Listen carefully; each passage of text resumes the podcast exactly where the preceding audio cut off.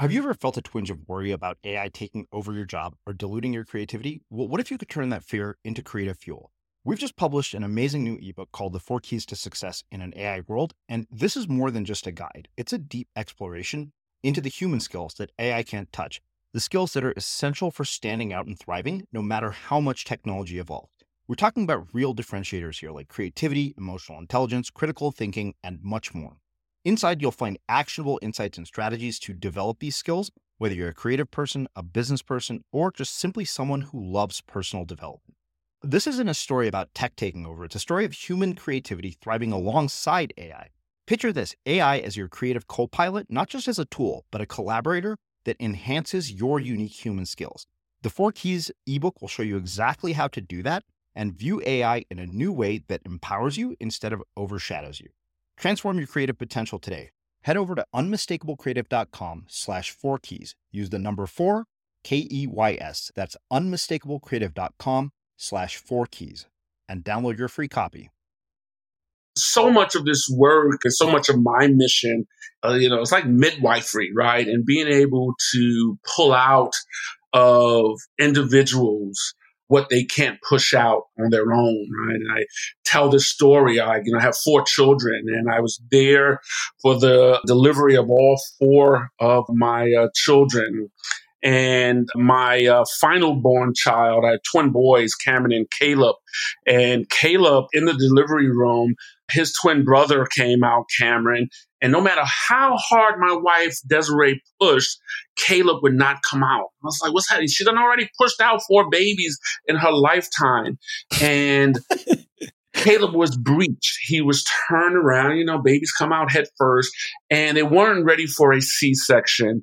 And nine minutes after his twin brother Cameron was born, Caleb's vital signs were beginning to drop.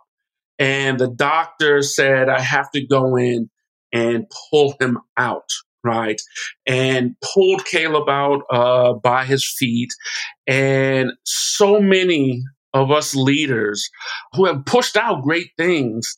But the thing that we are called to really push out that is going to make a transformational impact in the world, we will never push out alone.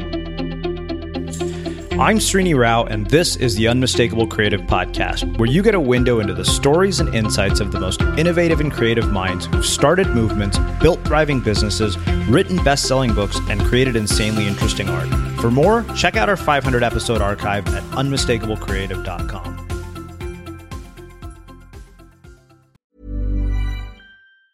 Ever catch yourself eating the same flavorless dinner three days in a row?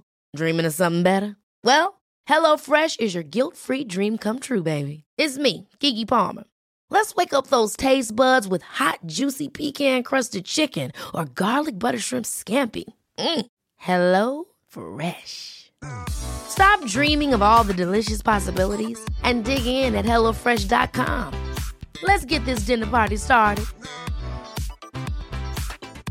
Many of us have those stubborn pounds that seem impossible to lose, no matter how good we eat or how hard we work out. My solution is PlushCare. PlushCare is a leading telehealth provider with doctors who are there for you day and night to partner with you in your weight loss journey. They can prescribe FDA-approved weight loss medications like Wegovy and Zepbound for those who qualify. Plus, they accept most insurance plans. To get started, visit plushcare.com slash weight loss. That's plushcare.com slash weight loss. Hey, it's Ryan Reynolds, and I'm here with Keith, co-star of my upcoming film, If, only in theaters May 17th. Do you want to tell people the big news?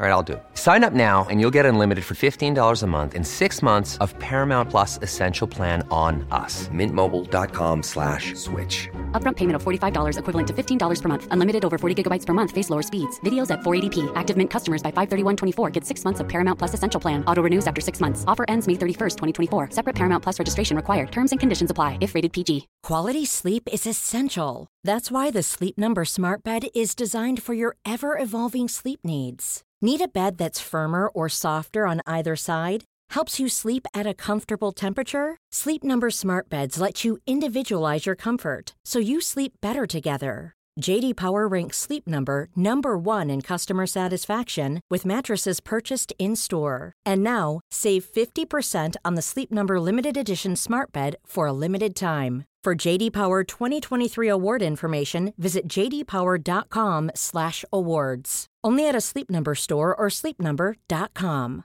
Burrow is a furniture company known for timeless design and thoughtful construction and free shipping, and that extends to their outdoor collection. Their outdoor furniture is built to withstand the elements, featuring rust-proof stainless steel hardware, weather-ready teak, and quick-dry foam cushions.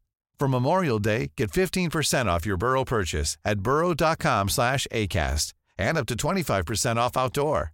That's up to 25% off outdoor furniture at burrow.com slash ACAST. As creators, we're always on the move. Whether it's a live podcast event, a pop up shop, or a workshop, we're constantly interacting with community, and that's where Tap to Pay on iPhone and Stripe comes in. Imagine this you're at a live event, a listener loves your merch, or a participant wants to sign up for your course on the spot.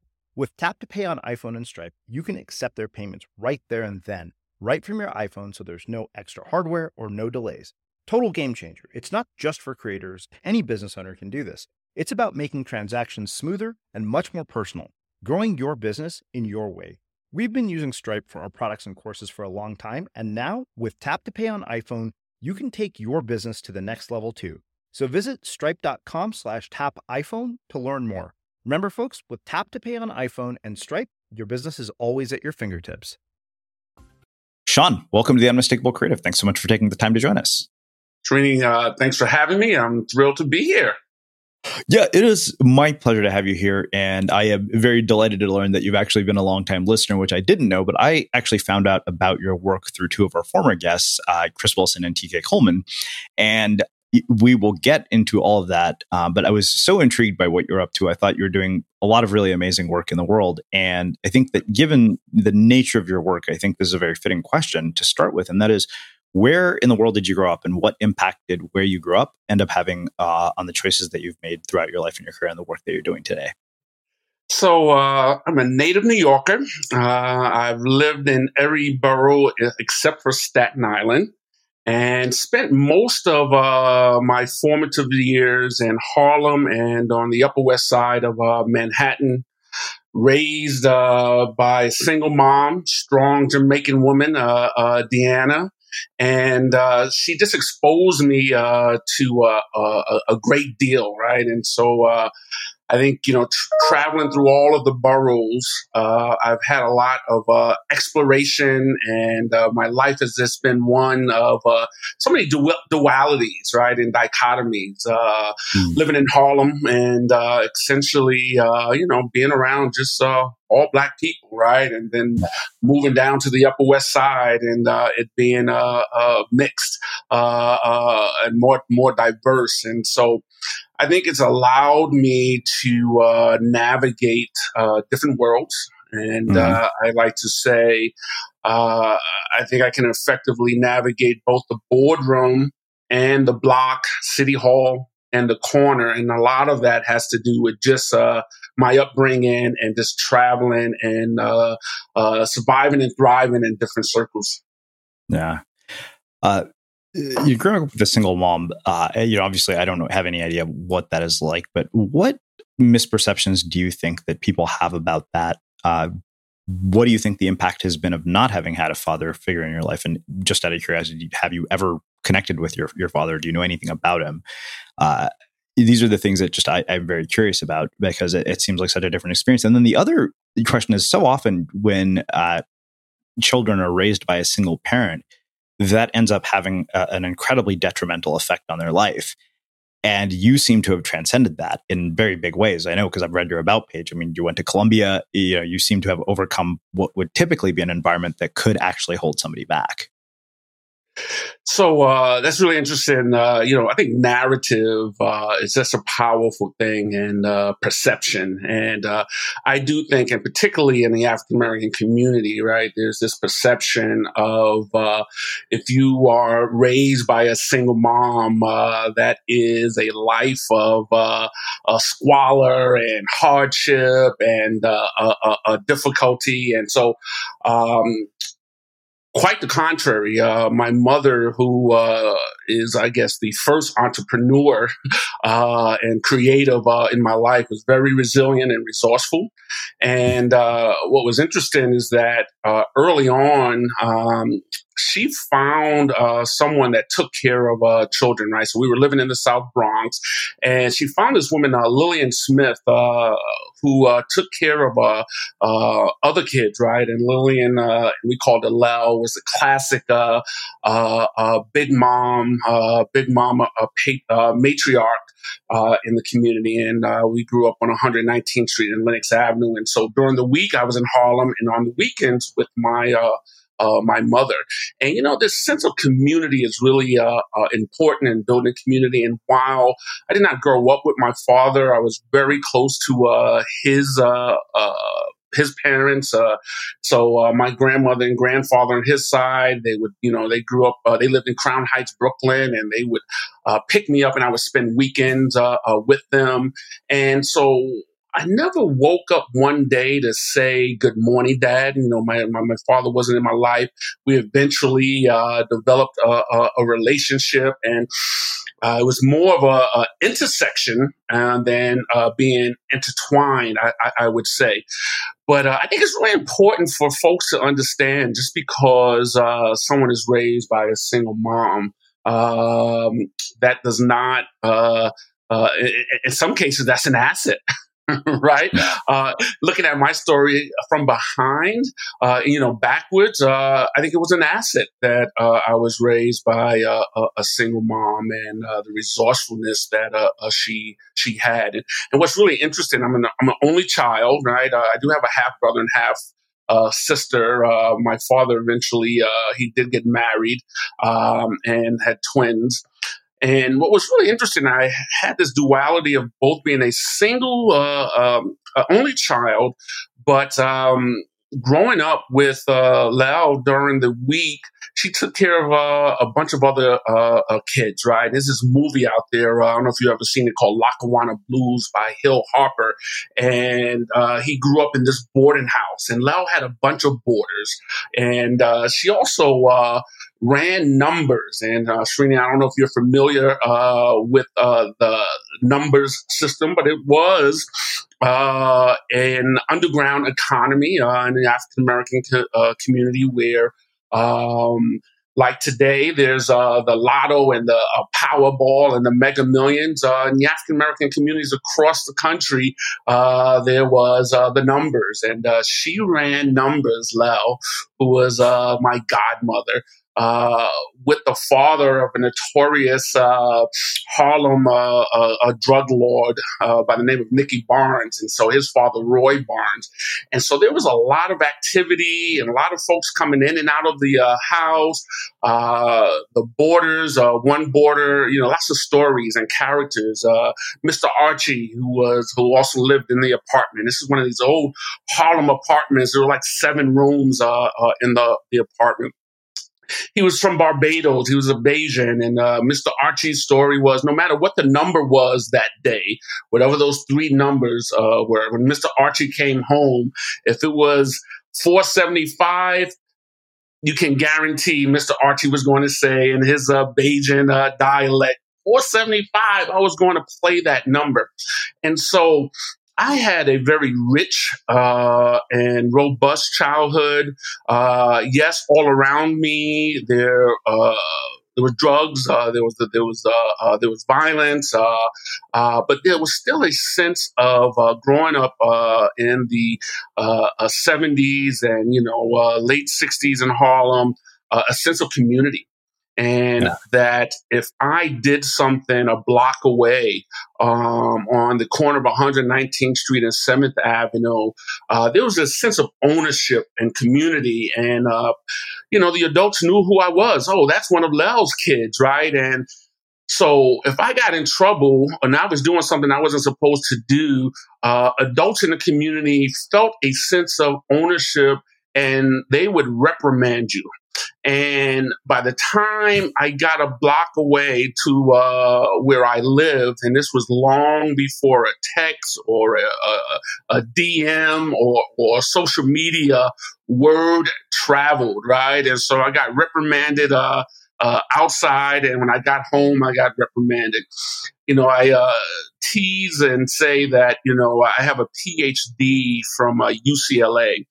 And uh, UCLA, for those that know Harlem, uh, is the university on the corner of Lenox, uh, Lenox Avenue. And so, uh, my mother uh, just has had an uh, you know powerful impact. She's taught me sacrifice.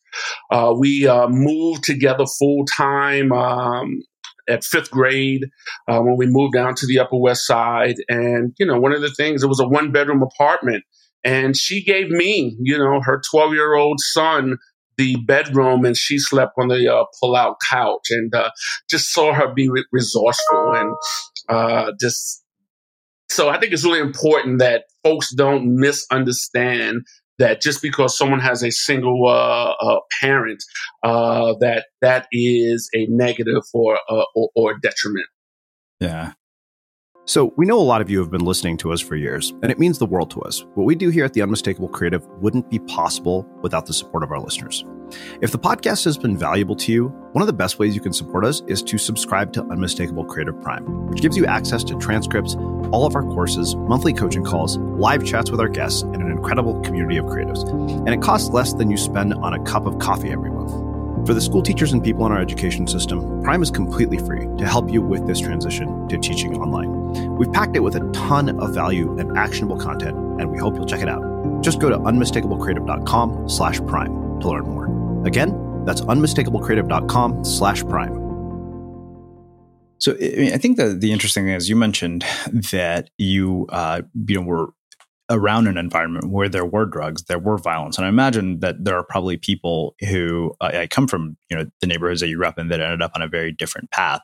And so there are two questions that come from that. You mentioned that your your mother is Jamaican. Was she first generation? And if so, I, I wonder, you know, what impact being an immigrant had on the way that she went about raising you. Because I think that when you grew up in an Indian family, particularly, you know, our parents, like we're probably semi close in age based on, on kind of what you're telling me.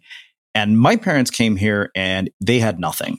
It was literally we're starting from scratch. And they had a very clear way of, of sort of educating us and, and making us go through the world, which was you're going to be upstanding citizens of society. If we have anything to do with it, you're going to be, you know, more than that.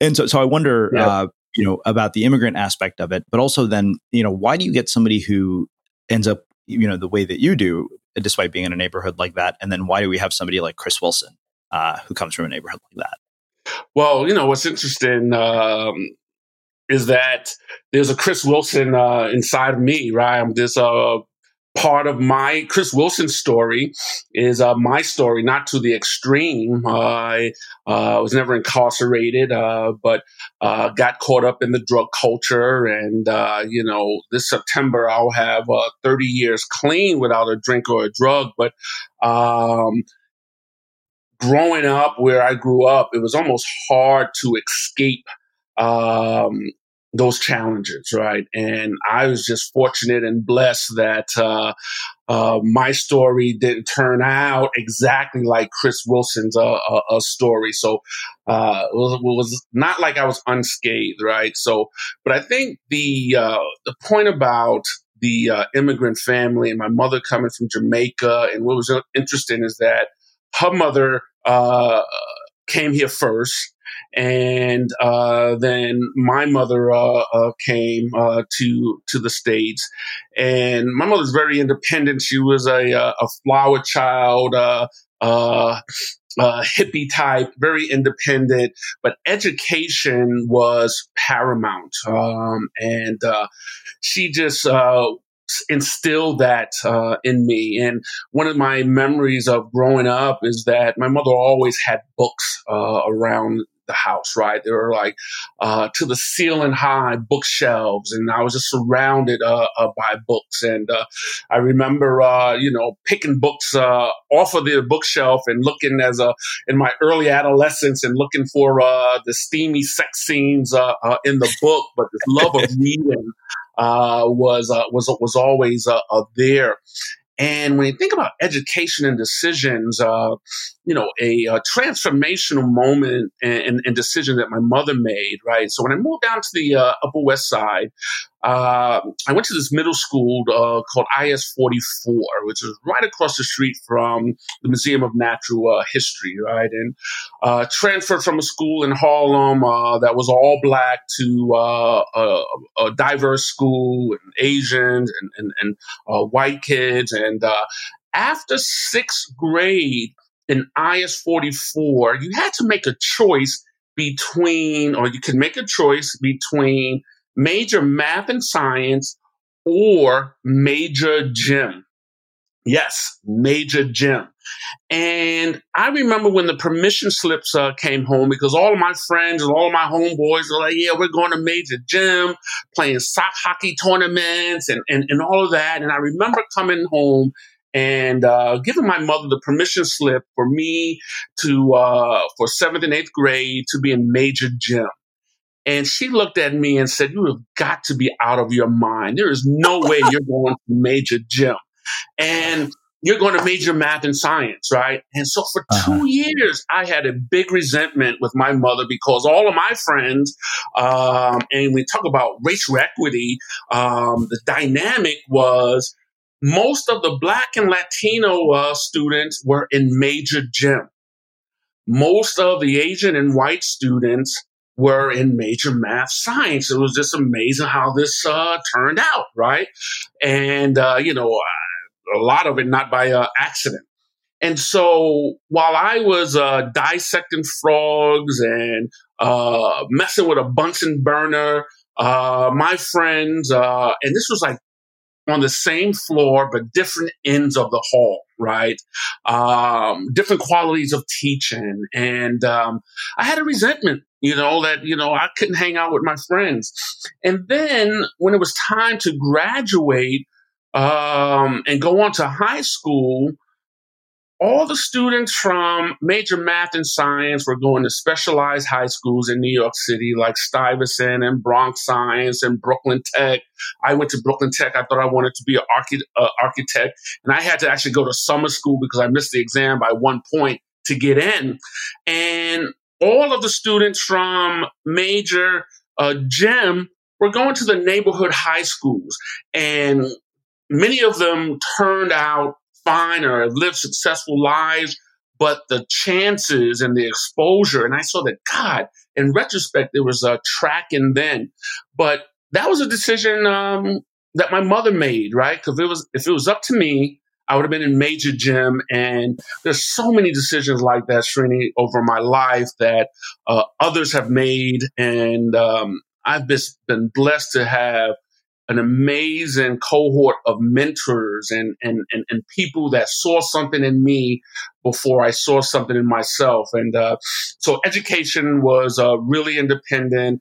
My mother was a risk taker. Uh, and she exposed me to a lot. Uh, every summer, starting at six years old, uh, I was shipped off to a summer camp uh, the Fresh Air Fund, um, and was exposed to uh, uh, different things. And you know, uh, when I was uh, in my sophomore, no, my junior year of high school, uh, I was involved in this youth program called the Dome Project on the Upper West Side, which had just an amazing.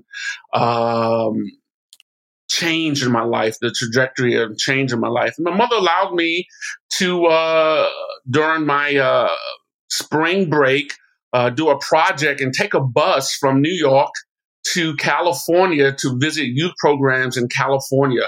And by bus, me and another young man uh, went, and other parents were like, You're allowing your uh, son to go across country on a bus?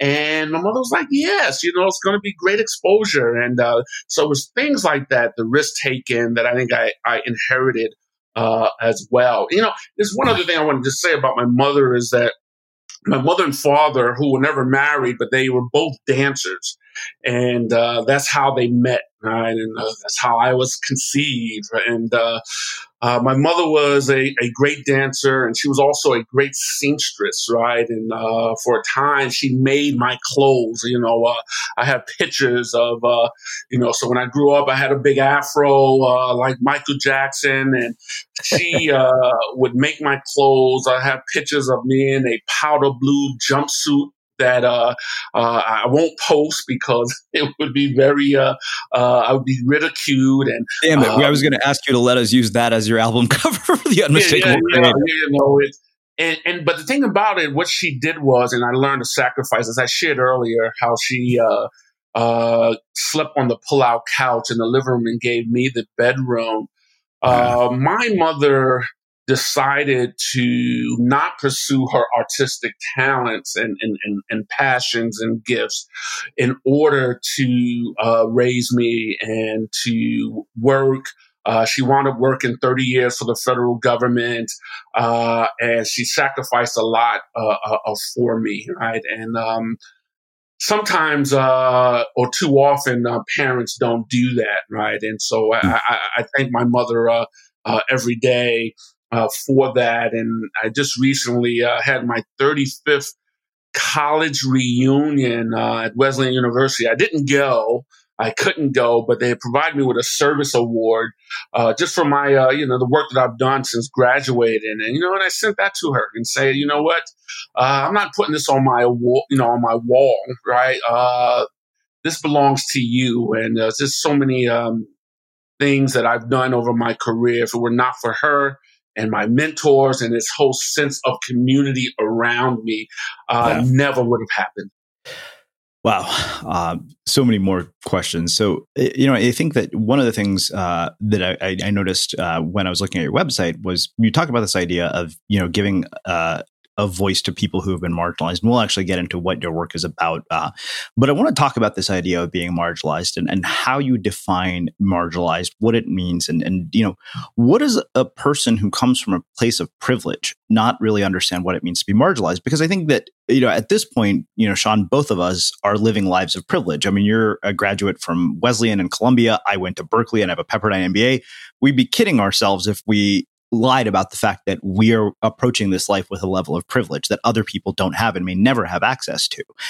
And, you know, part of why th- this particular, that definition of marginalized came up for me is because of, uh, you know, I think you, my guess is you've probably already seen it since it's in the news, uh, the, the documentary or the, the film about the Central Park Five.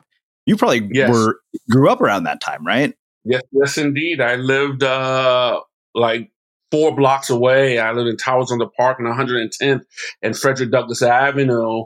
And uh, the young men, uh, they lived uh, four blocks away on Fifth Avenue in uh, Schomburg Towers. And yes, I remember that uh, in 1989 when um, it happened. And so uh, Ava just did a marvelous job telling and giving life uh, uh, to their uh, stories. And so when we talk about privilege and when we talk about marginalization, um, you know, we have to go to the roots of uh, this country and the, the, the, the, founding fathers and uh, the, uh, in a sense, the schizophrenia that this country uh, is based on, right? And on one hand, uh, values of uh, the land of the free and the brave and uh, the pursuit of happiness on one hand, and uh, but in the other hand, uh, the country built um,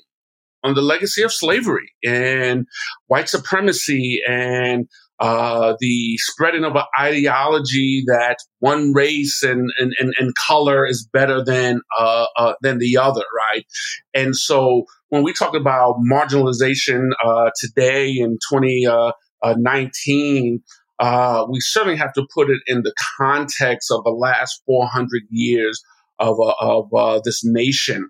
And I certainly believe that there are uh, uh levels of, of privilege, right? Mm-hmm. And uh, I certainly uh, and that's when I have five questions that I ask the leaders that I'm associated with, right? And uh, one of those questions uh, is, you know, what are you doing about your privilege, right? And uh, yes, I do have a certain level of privilege, uh, being a man, being a black man, uh, graduating from an institution uh, like uh, Wesleyan University. Uh, but if I'm pulled over uh, by police officers, uh, there is nothing that is flashing on my forehead that is a scorecard of that privilege. Right, that right. privilege goes out the uh, uh, out the window, dependent on the uh, context. And I just think that um, this nation and and we're just like uh, still has to reconcile uh, its roots, right? Mm-hmm. It, it's it, its roots of uh, violence and and and and uh, slavery, and that that continues. Uh, uh, today. And so there are so many policies and structures and systems that ensure uh, that poor people right? And, and, and many of whom, uh, people of color, uh, stay poor and stay marginalized, right? And so I think that uh, that's why I have this inner compass of uh, doing the work that I do, leading the campaign for uh, Black Male Achievement. And, you know, one of our mission uh, uh, mantras uh, is that, you know, there's no cavalry coming to save the day in our communities, that we're the iconic leaders that uh, we've been waiting for, the curators of the change that we're seeking uh, uh, to see. And what I have seen in my career, what I've seen in myself, uh, adversity uh, has become an asset, right? And being able to bounce back uh, from racism and being able to do that as an individual is one thing, but doing being able to do it as a people is a fight that we are still uh, still engaged in. And yeah. one of the things that I think is really important when I think when I say you know we're the iconic leaders that we are waiting for. Um, the most marginalized people in not only this nation uh, uh, in the world uh, just have I believe we all have genius, right? And, and, and that we all have a, a brilliance and uh, the resiliency that I have witnessed, um, despite the structures and the systems and the racism of uh, particularly Black people and Black people in America, is uh, phenomenal and it's uh, uh, uh in, in inspiring, right? And so uh, one thing is, uh, and I've done this through my career, is certainly being an advocate and a champion and uh, lifting barriers and uh, uh, creating platforms of opportunity for marginalized populations. But even more so than that is providing the relationships and resources for folks to uh, become champions of change uh, for themselves. You know, there's this mm-hmm. whole notion called uh, the power of positive deviance, and what the, the the power of positive deviance lets us know is that the solution to the world's most intractable problems resides in the hands, the heads, and the hearts of those that are experiencing um, the oppression, right? And I've spent part of my career in philanthropy, and sometimes in philanthropy, we take on the persona that we are paratrooping into com- communities with prescriptions and uh, solutions.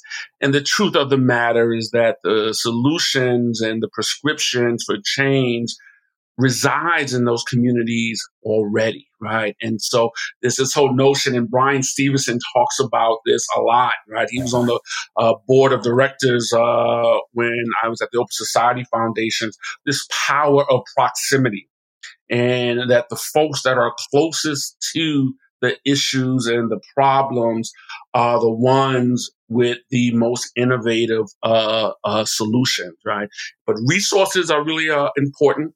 And we talk about marginalization, that uh, we're talking about uh, uh, political marginalization and education and social, but economic mobility and access to resources and looking at America's wealth gap is um, really important when we have this conversation.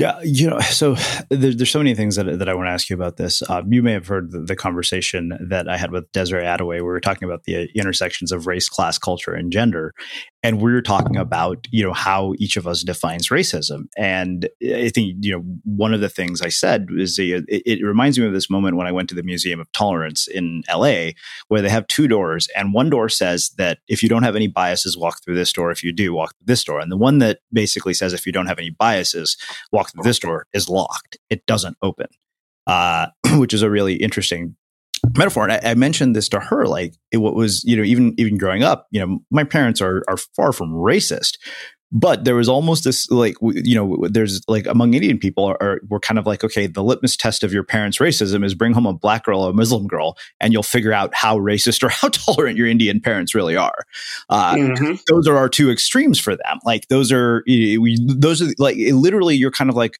i could bring anybody home but that would be kind of a litmus test uh, despite how open-minded they claim to be and so i wonder when you were young and also as, as you've gotten older, what were your first experiences with racism? How did you define it? And, and how has that changed with age? And you know, don't you think it's a little insane that two, three hundred years after this country is formed, we're still having this conversation? Well, yes, I do think it's insane.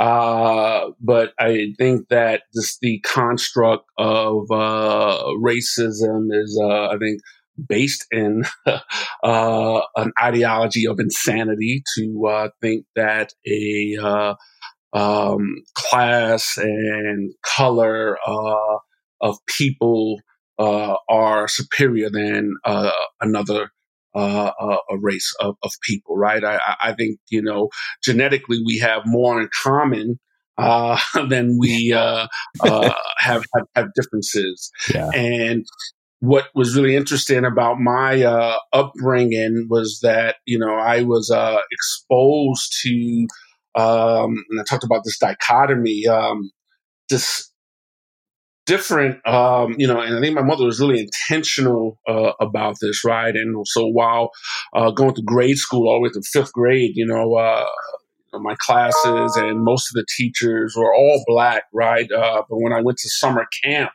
uh, it was uh, it, it, was mixed, and and I would say that um, the you know race was always uh, uh, an issue, right?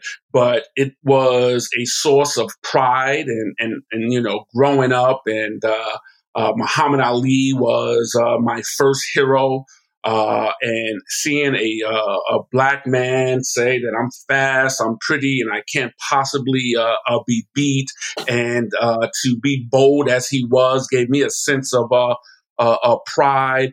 Uh, I was uh, very young. I was uh, just six years old or going on six years old. But I remember in Harlem the riots and uprising after Martin Luther King was uh, uh, assassinated, right? And that memory uh, uh sticks in my head. Where there was a, a Woolworths on 116th Street and Lenox Avenue, and being able to look out the window and uh, uh, seeing people run in and out of the the Woolworths, right? And so, um, I don't think that it's insane to still be having this conversation today because I think that we live in a system that is designed to perpetuate uh, the conversation and to perpetuate uh, the oppression of, uh, uh of black and brown and, and, and poor uh, poor people.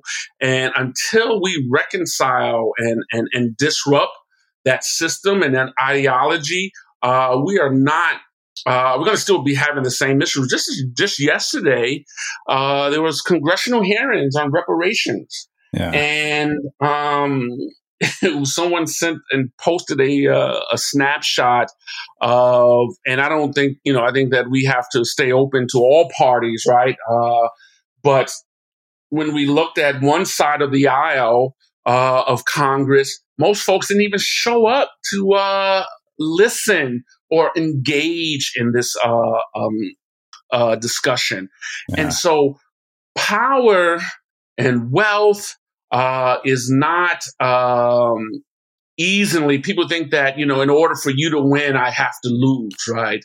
And i just think that that's just the equation and the way uh, the system has been designed in the united states and right and um, you know i a couple of summers ago right so uh, i the summer of 2016 uh, even then, uh, up until that point, I, I, lived and clung to this sense of idealism that uh, in my lifetime, uh, things would change uh, in this country. And I remember within a week, there was the murder of Alton Sterling in Baton Rouge, Louisiana, by police caught on videotape. Uh, a week later, uh, Philando Castile outside of uh, Minneapolis uh, caught on a Facebook Live. He was murdered, right? Legally carrying firearms, right? And I had to uh, force myself to say, you know what, Shawn? Racism is not going to end in your lifetime, right? Uh, this summer we are celebrating uh, in Hampton Beach 400 years uh, uh since uh, first enslaved Africans were thrown to the shores, right? So here we are 400 years in, and yes, on one hand uh, there has been progress, but at the end of the day, um, black and brown people are still oppressed. And me coming to this realization, you know what? It's not going to end in your lifetime. On one way, it was disheartening. In, in another way, it was a relief and permission for me to like, you know what, do what you can while you are here, pour into leaders, leave a legacy, and that you are part of a chain and, uh, and link and a lineage of uh, amazing uh, ancestral uh, uh, uh, lineage that do what you can while you are here, right? And so that's what I've committed my life uh, uh, to, yeah. uh, and that's why I lead the campaign for uh, Black Male Achievement, and it is really based in um, just the uh, premise that there is nothing wrong with black men and boys uh, in this country. It's the uh, systems and the structures, and that uh, so much of our work is about shifting the narrative and focusing on the assets and uh, potential and possibilities of, uh, of, of, black men and boys and, and, and, the black community. And that being able to, uh, and this is why I like just, you know, being on this podcast and so much of the work that we've done over the years has uh, been investing in uh, film and investing in podcasts and arts and culture and being able to, what I like to say, become masters of our own media and tell our own stories, right? That yeah. there is a, another side than what is projected uh, in mainstream uh, media. And look, uh, when they see us, right, uh, by Ava DuVernay is a classic example of the power of, uh, of media and our ability to have platforms to tell our own stories. Ever catch yourself eating the same flavorless dinner three days in a row? Dreaming of something better? Well, HelloFresh is your guilt free dream come true, baby. It's me, Keke Palmer. Let's wake up those taste buds with hot, juicy pecan crusted chicken or garlic butter shrimp scampi. Mm. Hello Fresh. Stop dreaming of all the delicious possibilities and dig in at HelloFresh.com. Let's get this dinner party started. Millions of people have lost weight with personalized plans from Noom, like Evan, who can't stand salads and still lost 50 pounds. Salads, generally, for most people, are the easy button, right? For me, that wasn't an option. I never really was a salad guy. That's just not who I am. But Noom worked for me. Get your personalized plan today at noom.com. Real noom user compensated to provide their story. In four weeks, the typical noom user can expect to lose one to two pounds per week. Individual results may vary.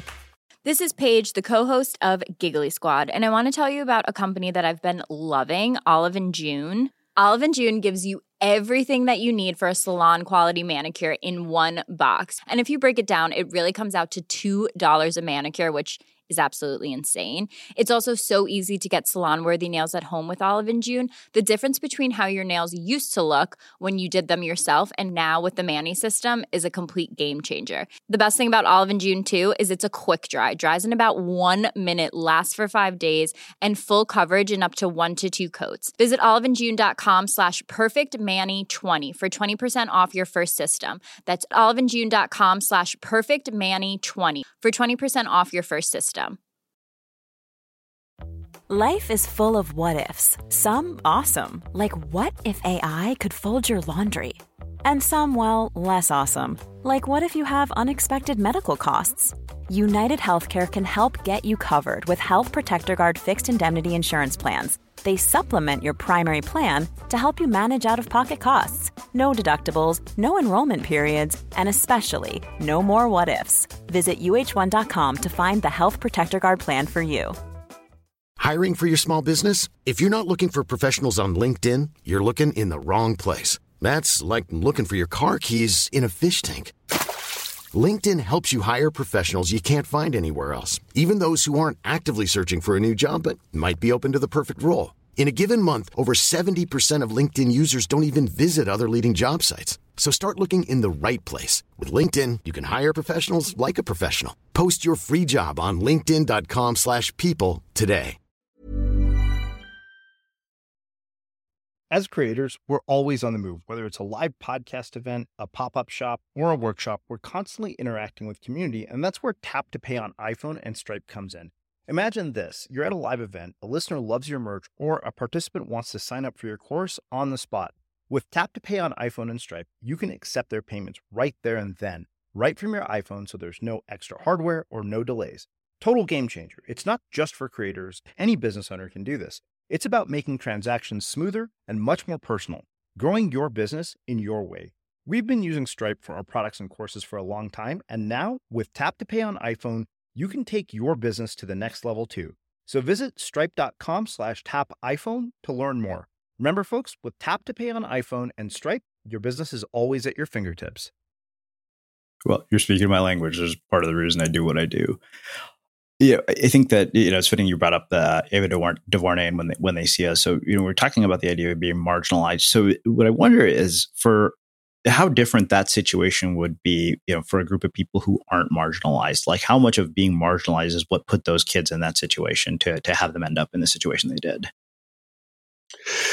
So I don't know if marginalized uh, is the proper context and framing, right? Yeah. Uh, I think that uh, when we look at race and the fact that these were five black boys. Um, and when we look at uh, the, the the victim, a, a, a white woman, uh, there is a long history in this nation, right, uh, of uh, black people and black men um, being uh, railroaded and falsely accused, and so marginalization has something yes, to do with it, right? But I do think that the fact of race and that these were five black boys and would they uh, have been treated the same way uh, if they were five white boys, right? Mm-hmm. Uh, I would venture to say no.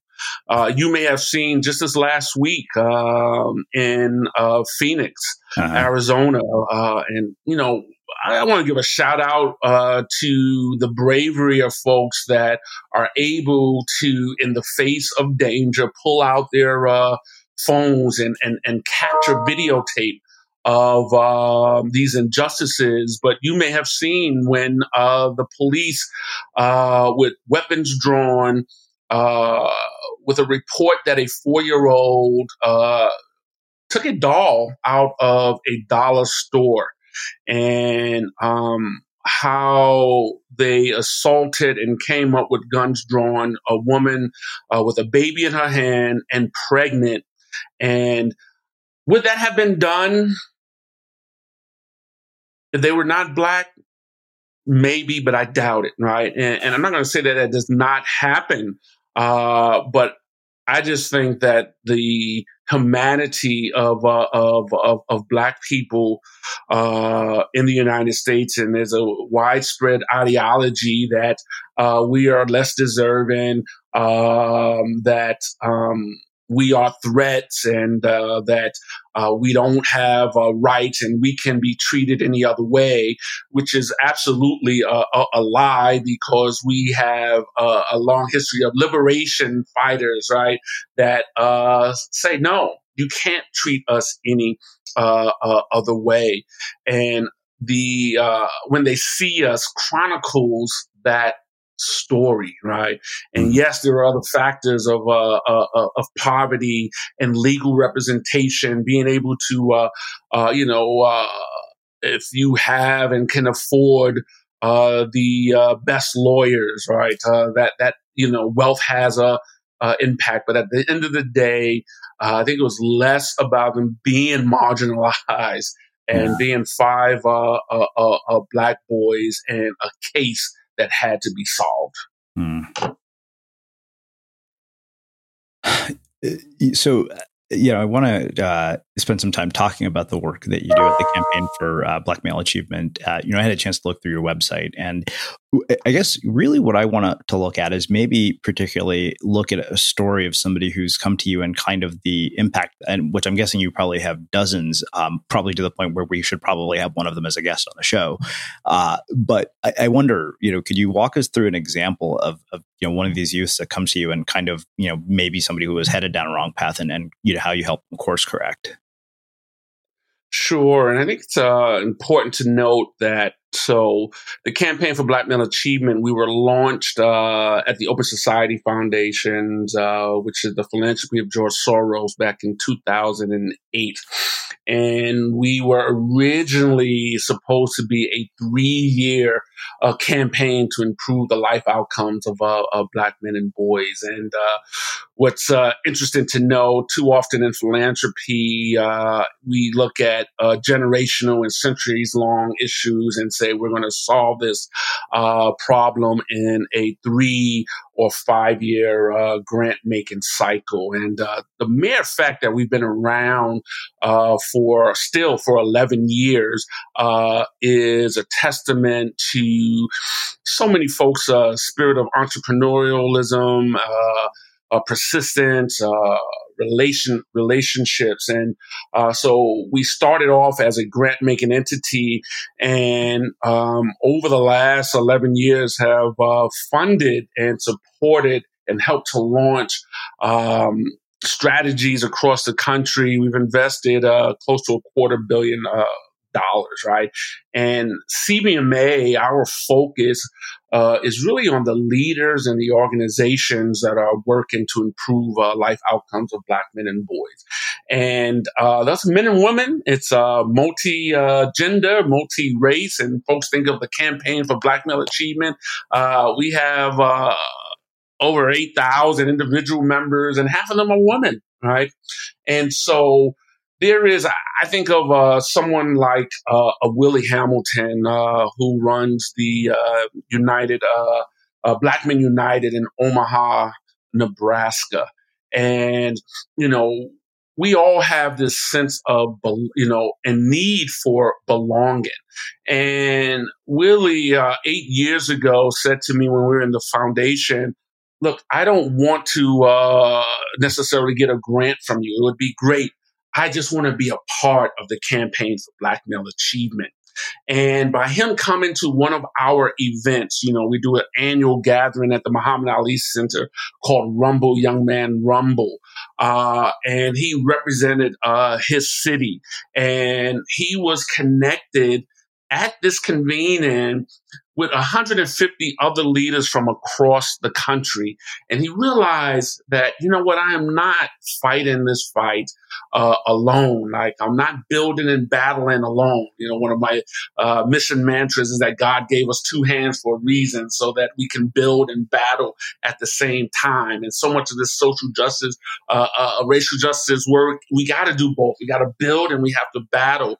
And uh, he returned back to uh, Omaha and declared that, you know, uh, he was part of the campaign for Black Male Achievement and with his organization and began to get others in his city uh, engaged. And so there was this ripple uh, uh, effect, right? And so while it's a national movement, the change really happens uh, locally, right? Uh, it happens in, in, in places. And uh, we say that, you know, uh, your promise of place, which is our place based strategy, is wherever you decide to uh, uh, uh, take a stand.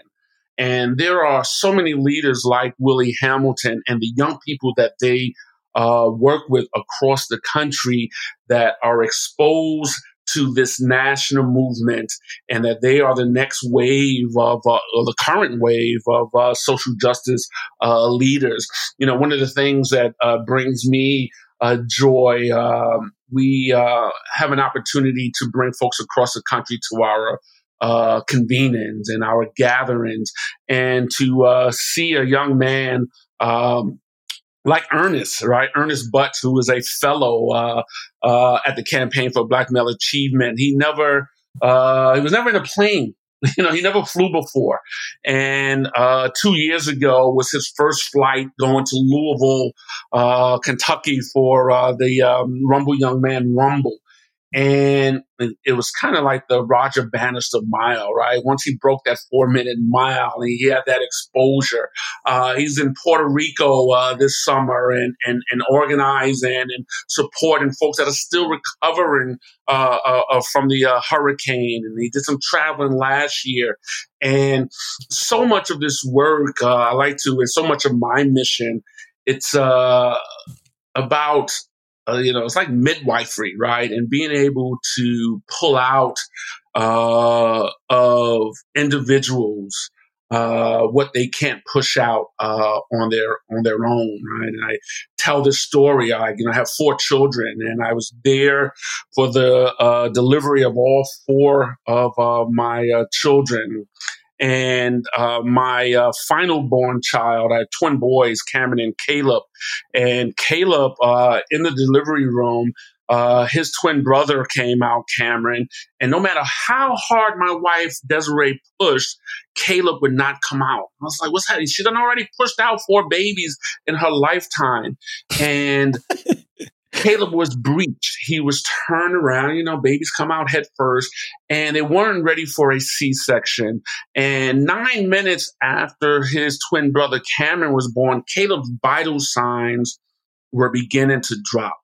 And the doctor said, I have to go in and pull him out right?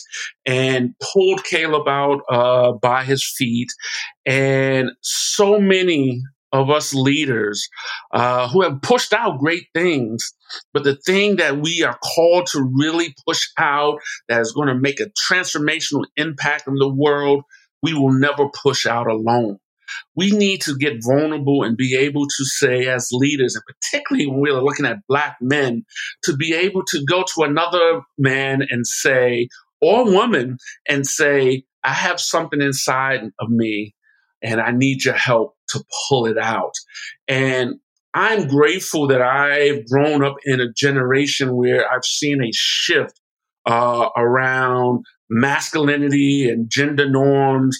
Uh, my father and grandfather uh, to cry uh, was a sign of weakness, right? To be vulnerable was a sign of weakness and, and, and, to be afraid and to let somebody know that you were afraid uh, was a death uh, sentence in, in, in, some cases. And uh, we are, with the Campaign for Black Male Achievement and so many of our partner organizations are in a space now where this whole notion of addressing toxic masculinity and patriarchy uh, is something that is acceptable and necessary in our community.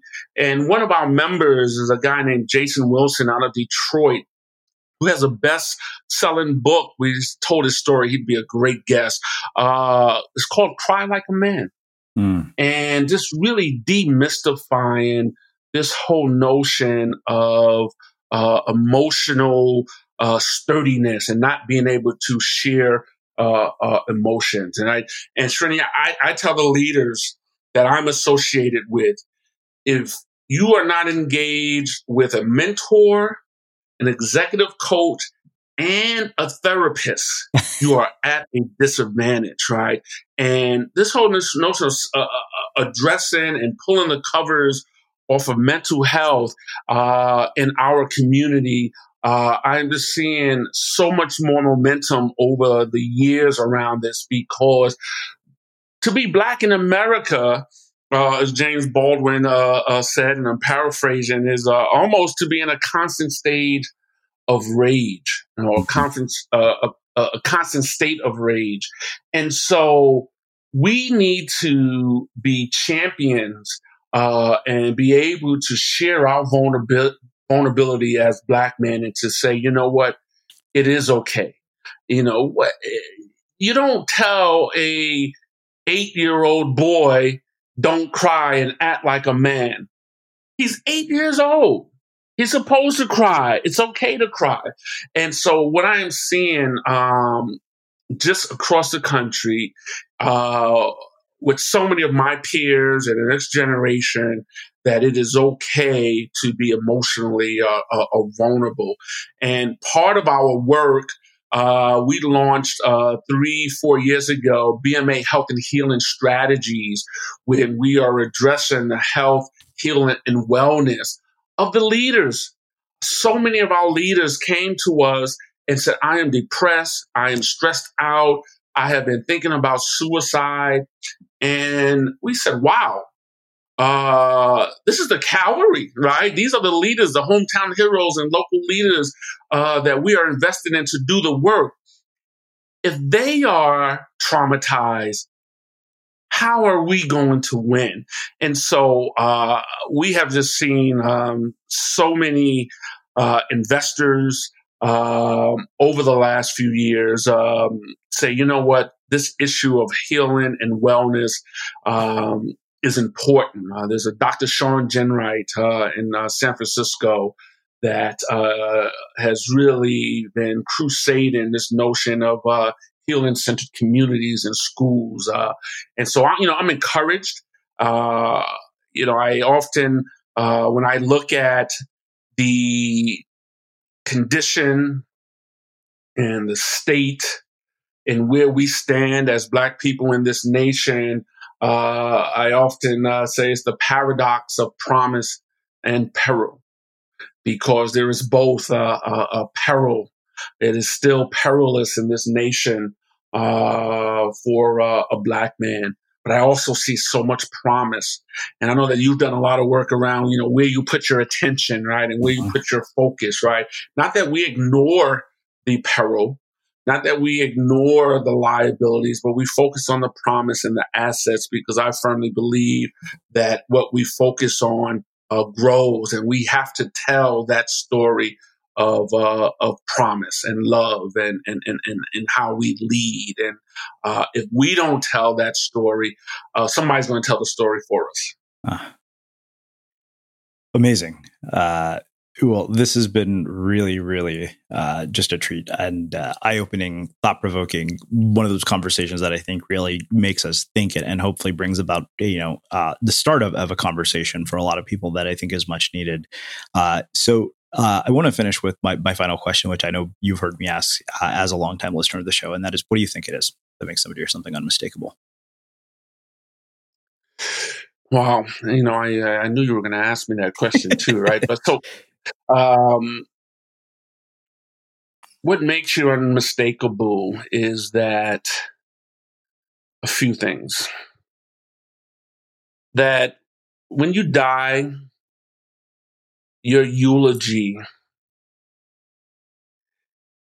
is such of how you lived your life, uh, what you represented, and the values that someone hears your eulogy and your eulogy becomes their life's epilogue. And I think that being unmistakable is that we are called to do things that if uh, they are not done through you and by you, they won't be uh, uh, done at all. and that there are things that people look to and people hear and they say that is distinctly uh, Shawn Dove. That is Shawn Dove's uh, a, fingerprint, and that no one else could have done that uh, except for him. Hmm. Amazing. Um, well, I can't thank you enough for taking the time to join us and uh, sharing your story and, and, your insights on all of the work that you're up to with our listeners. Where can people find out more uh, about what you're up to? And also, are there any requests that you have for our audience that they can help with, uh, you know, in terms of your own efforts? Sure. So I can um, be reached at, um, go to my website, um, blackmaleachievement.org. Uh, dot org.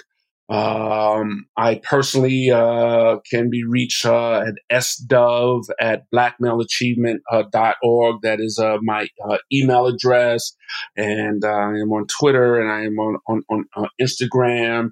And um, I believe that um, this is not, uh, when we talk about black male achievement, um, Black America's uh, journey right? Uh, this is America's uh, journey, right? And so there is something that everybody can do, uh, no matter gender or or, or race. And uh, uh, I would ask folks to go to uh, our website and become a member. Um, and join the campaign for Black Male Achievement. there are ways that you can devote your time, your talent, um, and your treasure uh, as a, an ally and a supporter and a member uh, in the movement. Awesome. And for everybody listening, we'll wrap the show with that.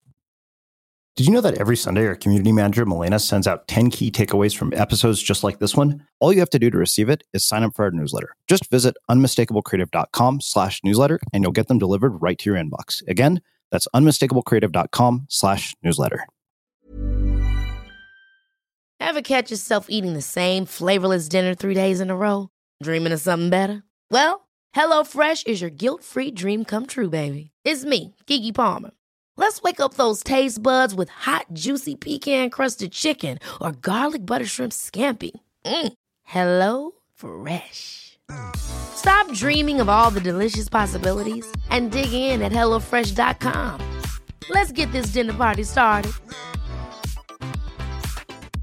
Mom deserves the best, and there's no better place to shop for Mother's Day than Whole Foods Market. They're your destination for unbeatable savings, from premium gifts to show-stopping flowers and irresistible desserts. Start by saving 33% with Prime on all body care and candles. Then get a 15-stem bunch of tulips for just $9.99 each with Prime. Round out Mom's menu with festive rosé, irresistible berry chantilly cake, and more special treats. Come celebrate Mother's Day at Whole Foods Market. Need new glasses or want a fresh new style? Warby Parker has you covered. Glasses start at just 95 bucks, including anti-reflective, scratch-resistant prescription lenses that block 100% of UV rays. Every frame's designed in-house with a huge selection of styles for every face shape. And with Warby Parker's free home try-on program, you can order 5 pairs to try at home for free. Shipping is free both ways too. Go to warbyparker.com/covered to try 5 pairs of frames at home for free warbyparker.com slash covered. Hey, it's Paige DeSorbo from Giggly Squad. High quality fashion without the price tag. Say hello to Quince.